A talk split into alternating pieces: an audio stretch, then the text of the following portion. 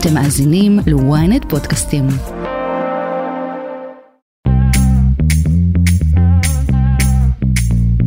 שלום לכם, שבוע טוב, אתם על כסף חדש, הפודקאסט הכלכלי היומי של ynet, יום ראשון, 27 באוגוסט, מה יש לנו עבורכם היום? ביום שישי הקרוב תיפתח, אה, כך אנחנו מקווים, שנת הלימודים, אבל המשבר בעיצומו. בארגון המורים מאיימים להשבית את התיכונים. אנחנו ניסינו להבין לעומק האם המשבר השנה שונה מאלו שהתרגלנו אליהם בעבר. אלי הורוביץ, מנכ"ל קרן טראמפ לחינוך, דיבר איתנו על הבעיות המבניות במערכת החינוך הישראלית, וגם על פתרונות אפשריים. לילדים משעמם מאוד בבית ספר. המערכת התכנים נבנתה אל מול עולם שכבר עבר, הם יושבים ומשננים פרטים מהוויקיפדיה לקראת מבחן. עוד בפוד. בשבוע הבא יפרסם בנק ישראל את החלטת הריבית וזה קורה לאחר שביום שישי האחרון יושב ראש הבנק המרכזי בארצות הברית הוא אותת על העלאות ריבית נוספות לאן הולכת הריבית? מה יקרה עם הדולר? מה יקרה עם הפיחות בשקל? יונתן כץ, כלכלן מקרו מלידר שוקי הון, עשה לנו בעניינים האלה קצת סדר. יהיה מאוד קשה בשבוע הבא, למרות המשך מגמת הפיחות בשקל, לעלות ריבית שרואים התמתנות באינפלציה. ולסיום, ראש השנה לקולינריה מתקרב. דיברנו עם לימור אורן, היא בעלים של ריחות וטעמים, והיא נתנה לנו טיפים להוזלת האירוח בחג. סיפרה לנו ממש איך מצמצמים עלויות בסופר לקראת הבישולים של ערב החג, וגם גם על המאכלים שאנחנו הישראלים כל כך אוהבים לאכול, אבל כל כך שונאים להכין לבד בבית. אנחנו תמיד תמיד תמיד מבשלים הרבה יותר ממה שאנחנו אוכלים. אנחנו מסיימים את ארוחת החג, אנחנו מסתכלים על השולחן ואנחנו אומרים וואלה, אפשר היה להזמין עוד עשרה אנשים, או יש לנו עכשיו אוכל לעוד שבועיים קדימה. אני רועי כץ, עורכת התוכנית יאיר חסון, עמרי זינגר הוא על הביצוע הטכני, כסף חדש, הפודקאסט הכלכלי היומי של ynet. הנה, אנחנו מתחילים. כסף חדש, אנחנו מתחילים עם ענייני חינוך. ביום שישי תיפתח שנת הלימודים. או שלא, אבל המשבר עם ארגון המורים בתיכונים רק מסלים, ויושב ראש הארגון רן ארז מאיים שלא לפתוח את שנת הלימודים בתיכונים או במקומות שבהם אה, פועלים המורים אותם הוא מייצג. אנחנו מזכירים שכל השבועות האחרונים אנחנו עוסקים בזה, וביום רביעי הקרוב, 30 באוגוסט, תתקיים ועידת החינוך השנתית של קבוצת ידיעות אחרונות, אה, נדבר שם על נושאים בוערים שעל סדר היום, והוועידה אה, תסוכר בהרחבה בידיעות אחרונות, בוויינט הוא עבר בשידור חי בוויינט, ואנחנו מחויבים לנושא הזה כל התקופה האחרונה. עכשיו נמצא איתנו אלי הורוביץ, הוא מנכ"ל קרן טראמפ. טראמפ לחינוך, רוצים אה, לדבר על מצב מערכת החינוך הישראלית גם מעבר למשבר הנוכחי. שלום אלי. שלום שלום. טוב, ברשותך בוא נתחיל קודם ממה שבוער עכשיו. אנחנו רגילים לאיומים האלה. זאת אומרת, אה, קשה לפתוח פה שנת לימודים בלי איומים בשביתה. הפעם נדמה שזה חריג יותר. אה, כן, נכון, פעם בכמה שנים מגיע הסכם שכר, הסכם השכר עם שני ארגוני המורים נחתם בנפרד ונחתם למספר שנים. במהלך השנים האלה ארגוני המורים מתחייבים אה, לא לצאת לשביתה, והנה עכשיו הסכם השכר הסתיים ב- לפני שנה וחצי והגיע הזמן לחתום עליו, וברור לגמרי שאנחנו נמצאים בתוך אה, אה, בלגן גדול שבדרך, משום שיש ציפיות מאוד אה, גבוהות משני הצדדים, אה, וראינו גם ב-2007 שארגון המורים חתם על הסכם השכר הגדול הראשון שהביא את עוז לתמורה, ראינו שביתה של 66 ימים. אני מקווה שירדו מהעצים כולם ויגיעו להבנה שמה שהתלמידים זקוקים לו עכשיו זה לא עוד שביתה, אלא יציבות והמשכיות. אני ממש מתפלל לזה.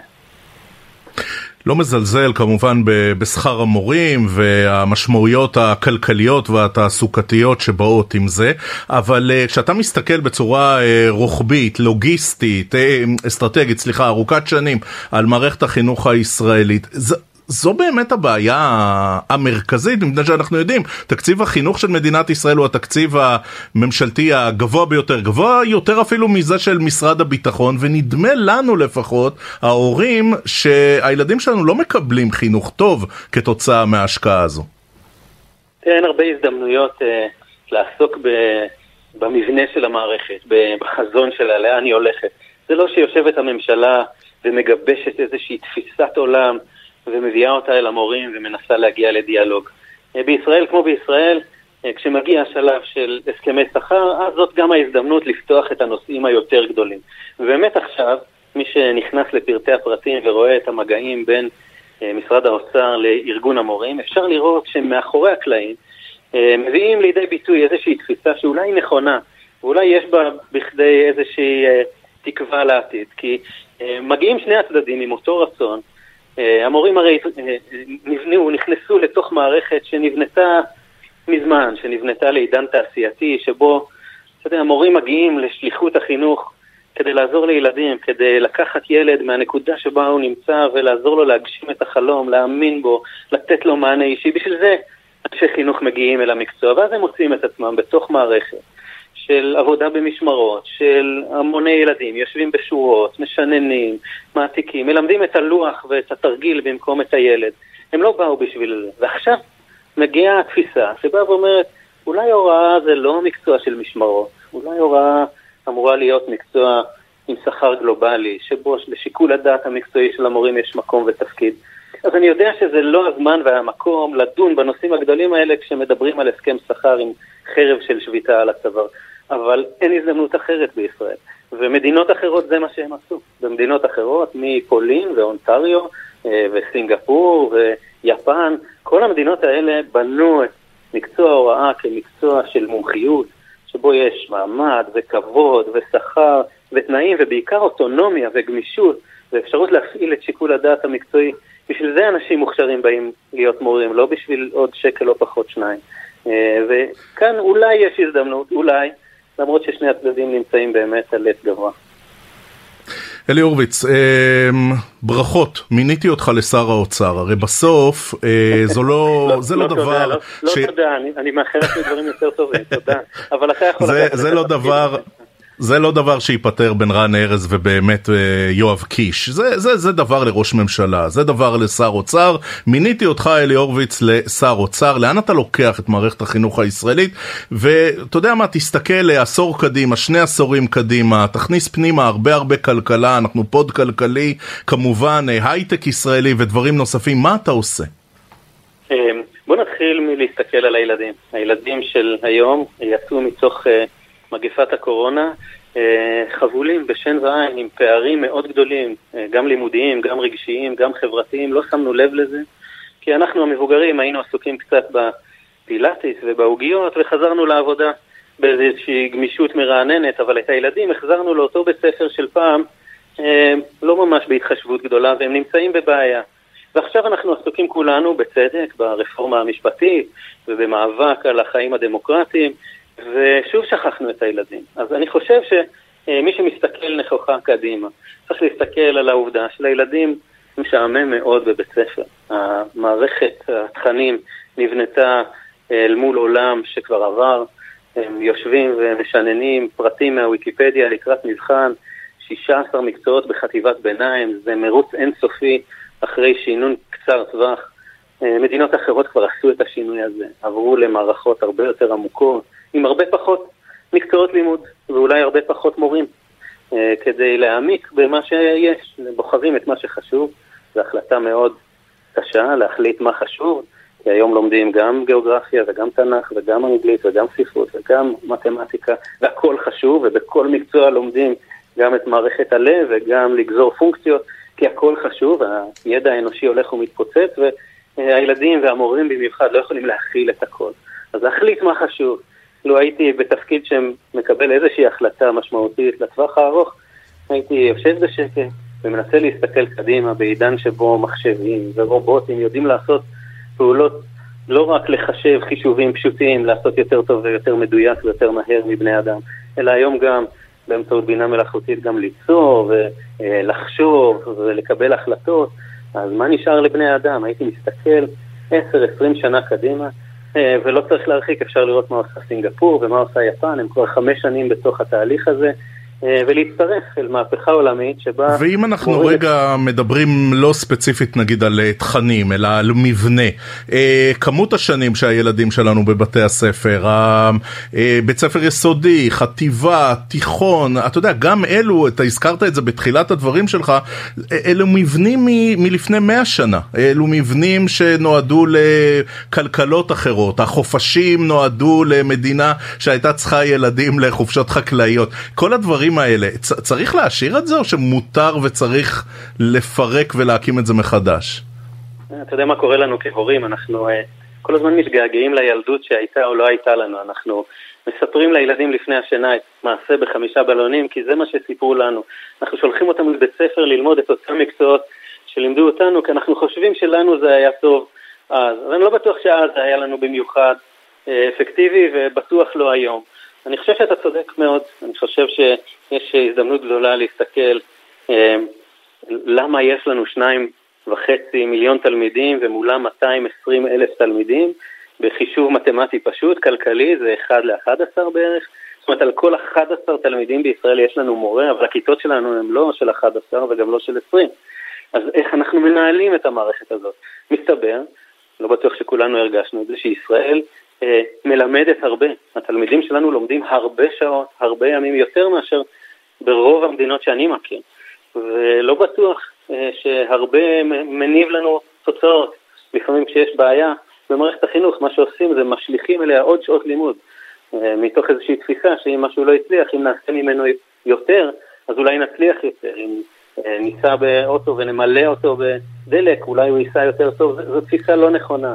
מדינות אחרות... רגע, ואתה, ואתה נגעת, אלי הורוביץ, בנקודה הזאת של ריבוי המורים, אבל עכשיו אומרים לנו שיש מחסור במורים, אז איך הדבר הזה, איך הדבר הזה מסתדר?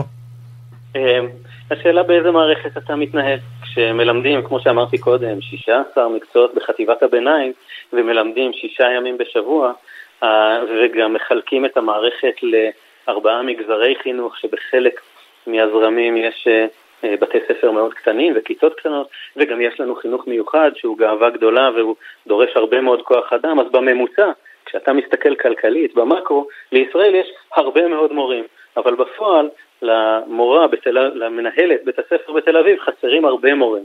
יש פה עניין של ניהול, מערכת החינוך בישראל היא מערכת מורכבת, היא המערכת הציבורית הכי גדולה. פתחת ואמרת שהיא מקבלת את התקציב הגדול ביותר וההוצאה הלאומית לחינוך כבר חצתה את השמונה אחוזים, זה הרבה יותר מאשר מדינות אחרות. המשאבים נמצאים, יש הרבה מאוד אה, כוח אדם, השאלה הגדולה היא באיזה, בתוך איזה מערכת אנחנו אה, אה, שולחים את הילדים שלנו אליה ואיך אנחנו מנהלים אותה בצורה חכמה. אפשר ללמוד, כמו שאמרתי קודם, ממדינות אחרות, שפשוט מנהלות את זה יותר יעיל ויותר חכם, אבל לא בלי סדרי עדיפויות. בסוף צריך להחליט מה חשוב לנו.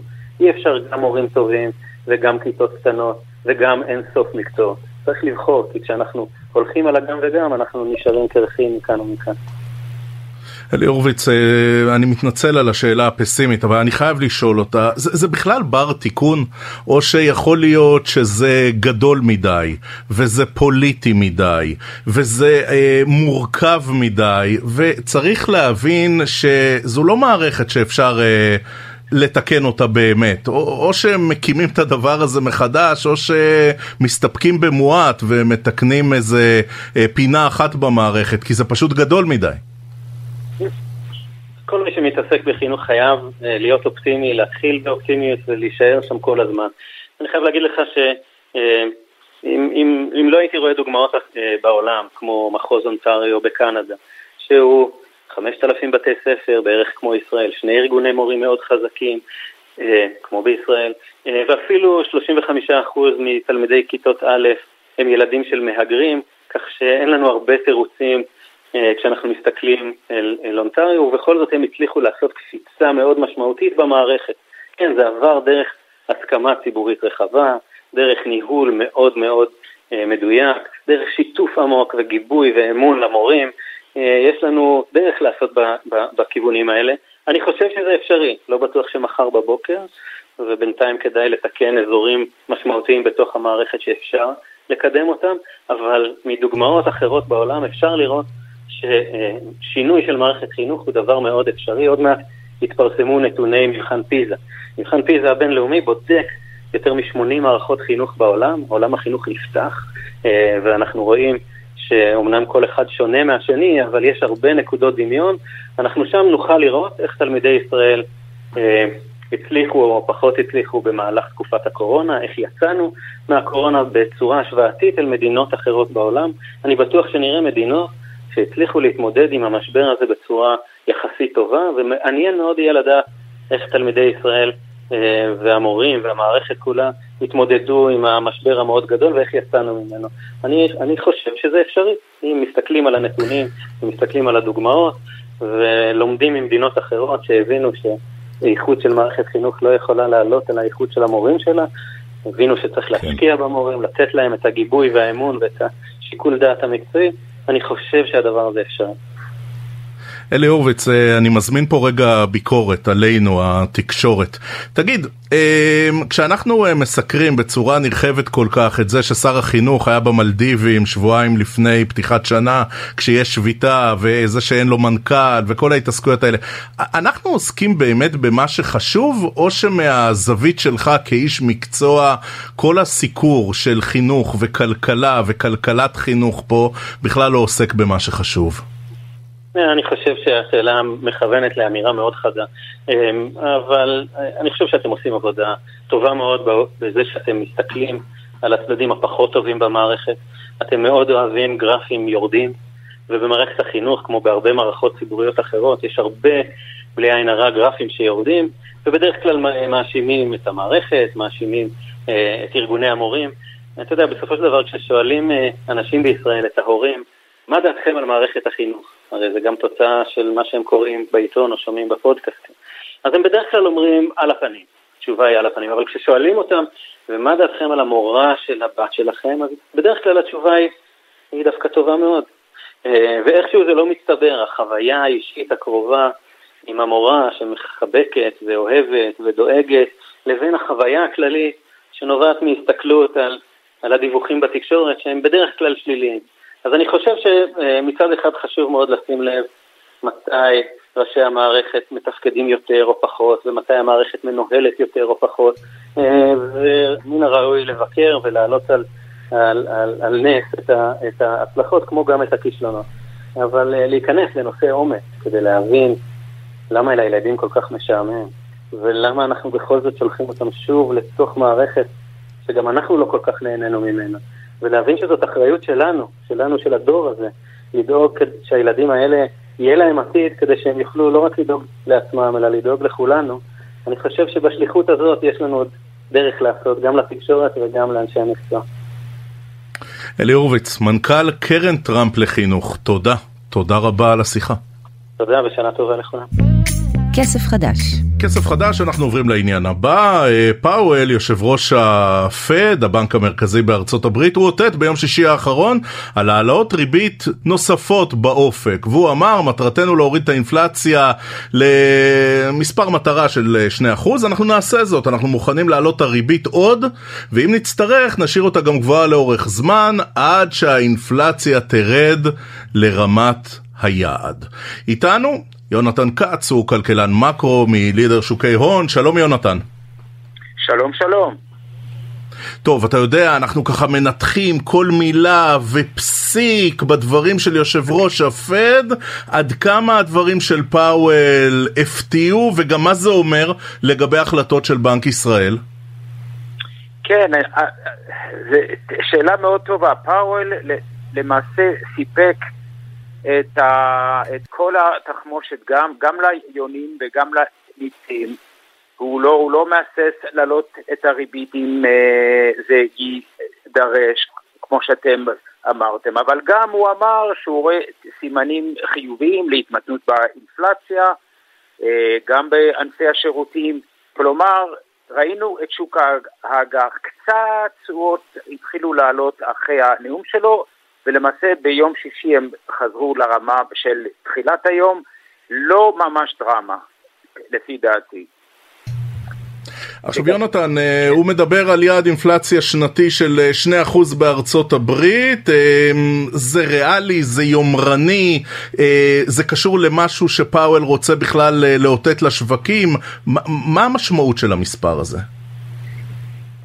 פאוול חוזר על המנטרה של השני אחוז, אבל השוק מעריך שמשהו שני אחוז פלוס, כלומר מתחת לשלושה אחוז אינפלציית ליבה קיימת תחושה בשוק שאם האינפלציה בסימן של התמתנות וכרגע הליבה של ה-CPI 4.7 ירד אה, באופן מאוד מתון במדד האחרון מ-4.8 ל-4.7, אם זה ימשיך להתמתן, הוא יהיה סובלני, אם כי הוא רוצה לראות התקדמות בהתכנסות של האינפלציה.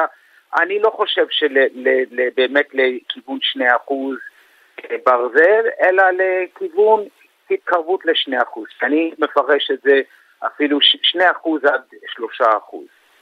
אה, לגבי עכשיו בכלל... ישראל, כן, בבקשה. לא, לא, בבקשה, תמשיך יונתן, תמשיך. כן, אה, אה, בנק ישראל, ואני חושב שהנגיד שלנו מאוד מושפע ממה שקורה בעולם כמובן, בארצות הברית בפרט. יחד עם זאת, אנחנו בהחלט ראינו התמתנות משמעותית באינפלציה אצלנו כבר חודשיים, שלושה מדדים שהפתיעו קצת למטה, אפילו לא, לא מעט הפתיעו, בעיקר המדדים של מאי-יוני ויולי בקצה הנמוך של ההערכות. אינפלציית הליבה אה, מתמתנת לאזור 3.6, בארצות הברית, שוב, אני מזכיר לך 4.7, הסביבה פה באמת אה, אה, נמוכה יותר, בעיקר במדד יולי, שזה היה מדד שגם מחירי הסחורות ירדו, אה, אה, מחירי השירותים גם התמתנו, כך שהתחושה שלי שבשבוע הבא בנק ישראל יכול להיות סובלני מבחינת פיחות השקל, שזה משהו שדי אה, על הכוונת של בנק ישראל, זה מדאיג אותו, הוא רואה את שח חליפין בתור הגורם העיקרי שמשפיע ומזיז את האינפלציה. שמענו את ירון אומר, בגלל עודף הפיחות מתחילת השנה, היה עודף אינפלציה של אחוז, אחוז עד אחוז וחצי. אה, הם מאוד רואים את התמסורת של שח חליפין, אבל יהיה מאוד קשה בשבוע הבא, למרות המשך מגמת הפיחות בשקל, להעלות ריבית שרואים התמתנות באינפלציה. אז אה, אם אתה אה, חוזה, שבאמת אה, החלטת הריבית הבאה של בנק ישראל, 4 בספטמבר אני מזכיר, שם לא יעלו סדר, כמו, כמו שיש אחרים שאומרים, אולי רבע אחוז לרמה של חמישה אחוז, אתה אומר, זה בינתיים יישאר סטטי. יונתן, בוא נדבר על הדולר, ביום שישי הדולר שוב מתחזק מול השקל, 3.8 בדיוק, גם האירו מתחזק, הגם שבשיעור קצת נמוך יותר. אמ, מה זה? זה באמת אה, כל עוד המשבר הפוליטי בישראל ואי הוודאות יימשך הפיחות בשקל או שיש פה דברים נוספים? תראה, סך הכל בחזית המקומית של החקיקה המשפטית, אה, הפיכה, כל אחד איכשהו רואה את זה, וה, והתנותתיות שזה גורם, לכיוון פיחות, סך הכל הייתה יחסית אה, רגיעה בשבועות האחרונים. הכנסת בפגרה, ו... וקצת תמוה באמת המשך מגמת הפיחות בשקל. יש לי שני הסברים. אה, ההסבר העיקרי שסך הכל בשבועות האחרונים, אולי השבוע האחרון, אולי השוק טיפה תיקן, אבל השווקים הם אדומים, הם יורדים בחו"ל. אה, שווקי המניות ירדו, אה, ואנחנו יודעים את הקשר המאוד חזק, השווקים יורדים, זה מוריד אוטומטית את אה, שיעור החשיפה למטח של מאות סעדיים. הם חייבים לרכוש מטח כדי להחזיר את שיעור החשיפה שהוועדה שוועדת ההשקעות קבעה, זה יותר טכני ונובע מגורם אקזוגני של הירידות בחו"ל. הגורם השני שאני לא פוסל את זה, אבל אין לי מספרים ואני לא יודע לכמת את זה, אני, אני חושב שיש עוד גל של קצת יציאה של כספים לחו"ל, תחושת בטן בלבד. ראינו במחצית הראשונה של השנה משקי בית הוציאו משהו כמו מיליארד דולר נטו לחו"ל, זו הערכה גסה, בנק ישראל לא ממש מפרסם את הטבלה המדויקת, אבל אפשר כן לגזור את הנתון. מוסדים הוציאו עוד כחמישה מיליארד דולר. מה, יונתן, אחרי ההחלטה, אחרי ההחלטה על ביטול הסבירות, הישראלים פשוט הבריחו כסף החוצה? לא, בואו לא נשתמש במילה הבריחו. ההערכה שלי ש... שהסובלנות קצת בקרב, עוד פעם, זו הערכה גסה בלבד, ללא ביסוס, אני חושב ש... שהייתה תחושה ש... שיש פה תהליכים בעייתיים ושווה אולי לפזר את ההשקעות יותר לכיוון אה, חוץ לארץ, מעבר לים. זה לא הברחה כי זה חוקי והכל בסדר, וזה יותר עניין שלדעתי פיזור סיכון לאור תהליכים שאחרי אישור ביטולת סבירות, אז התהליכים פה הם נראים יותר בעייתיים מבחינת אה, פוטנציאל צמיחת המשק, אה, השפעה על ההייטק, בהחלט, אבל עוד פעם, נחכה לנתונים של בנק ישראל ונהיה יותר חכמים. יונתן כץ, כלכלן מקרו, לידר שוקי הון, תודה, תודה רבה על השיחה, השכלנו יונתן, תודה. תודה לכם, ויום טוב, ביי. כסף חדש. כסף חדש, אנחנו לעניין הבא, והוא מערב בין קולינריה, יוקר מחיה והיערכות לחגי תשרי. מפני שנכון שאנחנו מדברים כולנו על האחד בספטמבר, אבל לא הרבה אחרי, בעוד שלושה שבועות בסך הכל, נחגוג את ראש השנה. עם הרבה משפחה ועם הרבה אוכל ואנחנו רוצים לדבר על החיבור הזה בין ראש השנה לקולינריה ואנחנו רוצים לשוחח עם לימור אורן היא הבעלים של ריחות וטעמים זה מקום של אוכל שלוקחים הביתה שני סניפים נתניה רמת השרון שלום לימור. שלום וברכה. טוב, אז אנחנו עוסקים המון המון בכלכלה, ואנחנו עוסקים המון המון ביוקר מחיה. ויוקר מחיה הוא אחד הנושאים שהכי מעסיקים את הישראלים בימים האלה, ואנחנו רואים את המחירים של הבשר ושל הדגים, של הירקות, של הפירות. אה, ספרי, אפשר בכלל לחסוך בעלויות אם מארחים את המשפחה בחג, אבל קונים אוכל ולא מכינים הכל לבד? כן, אני בהחלט חושבת שכן. אה, אם אנחנו מתכננים את הדברים, ובדיוק הזכרת שכולם עכשיו חושבים על האחד בספטמבר ולא חושבים על החגים, אבל אם אנחנו במהלך חודש אוגוסט, או אפילו ביולי, חושבים על מה קורה בחגים, בהחלט אפשר אה, להתכונן מראש. אה, אפשר לקנות בסופרמרקט לא בחודש החגים, אלא לקנות לפני ולאחסן בהקפאה. אה, ואם אנחנו רוצים להשוות... ואת אומרת, יש לזה משמעויות. זאת אומרת, אם אני מקדים את הקניות לחג ועושה אותם נגיד השבוע, כן? אני אה, אצליח לצמצם קצת את הנזק הכלכלי. אני כמעט בטוחה אה, שזה מה שעושים. אנחנו, אתה יודע, שיעור ראשון בכלכלה, ביקוש והיצע. לא תמיד קשור ליוקר המחיה, קשור ממש לביקוש והיצע.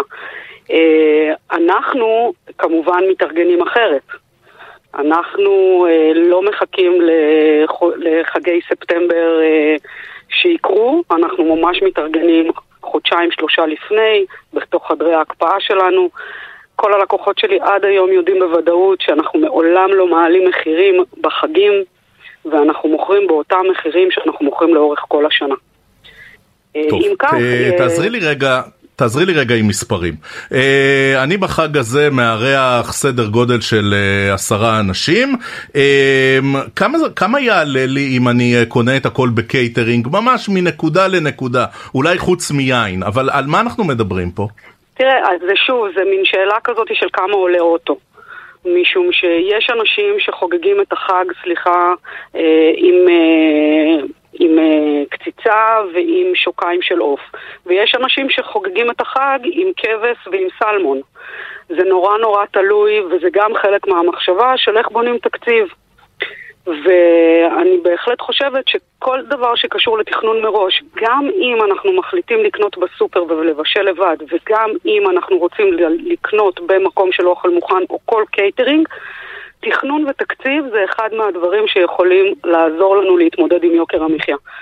מעבר לכך, אני חושבת שמי שבוחר אה, לקנות בסופר, אחת הבעיות שלנו, ואני מניחה שאתה מכיר את זה מהשולחן חג אצלך במשפחה, אנחנו תמיד תמיד תמיד מבשלים הרבה יותר ממה שאנחנו אוכלים.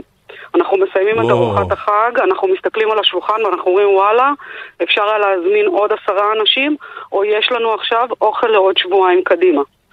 אבל, אבל זה חלק מה... זה חלק מהאתוס היהודי נראה לי, שאתה צריך אה, תמיד, אה, את יודעת, אה, פי שניים יותר ושלא יחסר, וכולם לוקחים את זה אחרי זה בקופסאות פלסטיק ועדיין אנחנו אוכלים את זה עד סוכות. זה ככה, לא? כן, אני מסכימה איתך לגמרי שזה חלק מהאתוס שלנו, אבל עדיין בשנה כמו שאנחנו עוברים כרגע, גם אם נוריד חלק יחסי, אחוז מסוים מתוך ההרבה מאוד הזה, עוד יישאר לנו על השולחן. ולראיה, כשקונים במקומות, אתה רואה שאנשים הרבה הרבה יותר שקולים. הם יודעים לבוא ולהגיד, אנחנו 15 איש, מתוכם חמישה ילדים, ושניים מתוך הילדים בכלל לא אוכלים.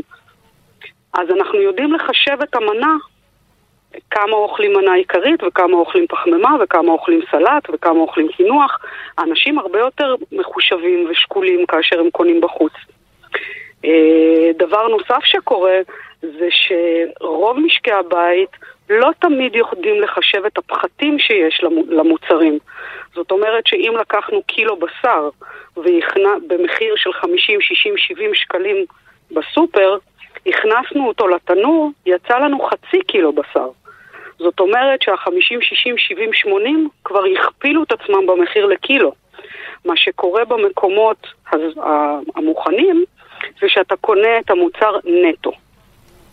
ואז mm. אנשים יכולים לחשב הרבה יותר טוב כמה תצא להם המנה.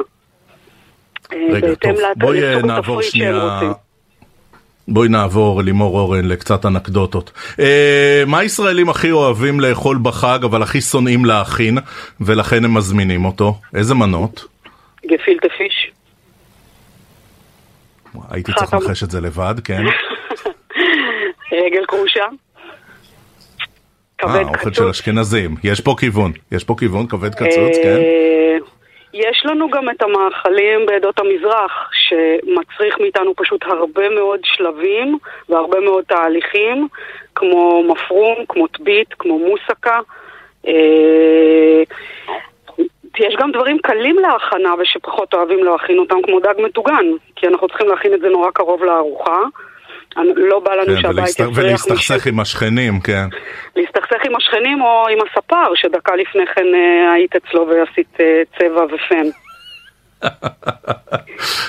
לקח פה את כל, ה... לקח פה את כל הזוויות כולן. אה, תגידי, תני קצת, אה, תני קצת לישראלים ציון. הם, הם אה, שלחו לך כבר אה, הזמנות לריחות וטעמים, או שהם יבואו ככה רגע לפני החג, אה, מתנשפים ויגידו לך, אה, לימור תצילי אותי? פגעת בול. אה, גם כשאנחנו מנסים להיות מסודרים ואנחנו שולחים הודעות ווואטסאפים וסמסים וההזמנות מסתיימות וזה נסגר, הם יודעים אבל שאצלי בכל מקרה יש להם מזנונים שופעים ומחכים להם ביום שלפני ערב חג וביום של הערב חג והם אכן מגיעים בדקה ה-90. הזכרתי, יש לכם אה, סניף אחד בנתניה, סניף אחד ברמת השרון, אה, אנחנו מכירים את הדימוי ואנחנו מכירים את הסטריאוטיפים. מה, מה ההבדל בין הסניפים מבחינת מה הלקוחות אה, קונים ואוהבים? בדיוק לא קשור לדעתי לסטריאוטיפים, אלא למגוון של הקהל. אין ספק שבפולג, בנתניה, האוכל שלנו יותר מתובל, יותר עשיר בטעמים.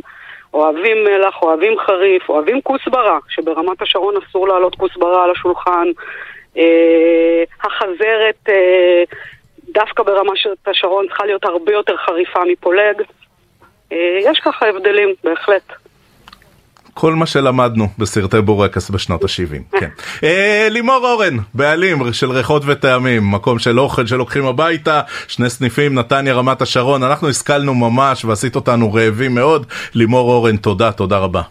בבקשה וחג שמח לכל עם ישראל. חג שמח וטעים. אנחנו מסכמים את כסף חדש להיום, מזכירים לכם, אתם מוזמנים לעקוב אחרינו תמיד בדף הבית של ynet וגם בכל אפליקציות הפודקאסטים המובילות, אנחנו בספוטיפיי, אנחנו באפל, אנחנו כמובן בגוגל, אתם כותבים כסף חדש בשורת החיפוש וכדאי לכם גם ללחוץ עוקב, ככה תקבלו התראה על כל תוכנית חדשה שלנו שעולה. נגיד תודה ליאיר חסון שערך את הפוד, נגיד תודה לעמרי זינגר שהיה על הביצוע הטכני, אני רועי כץ, גם מחר אני איתכם בכסף חדש, ואז ועד אז, שיהיה לכם הרבה הרבה כסף חדש.